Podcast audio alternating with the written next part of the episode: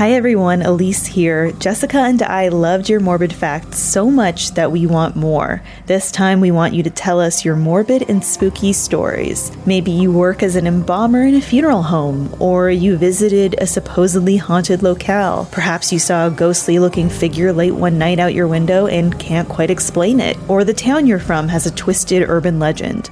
Anything goes. The more morbid, the better. Leave us a voicemail at speakpipe.com slash 30 morbid minutes, and you might hear your story in an upcoming episode. That's speakpipe.com slash 30 morbid minutes.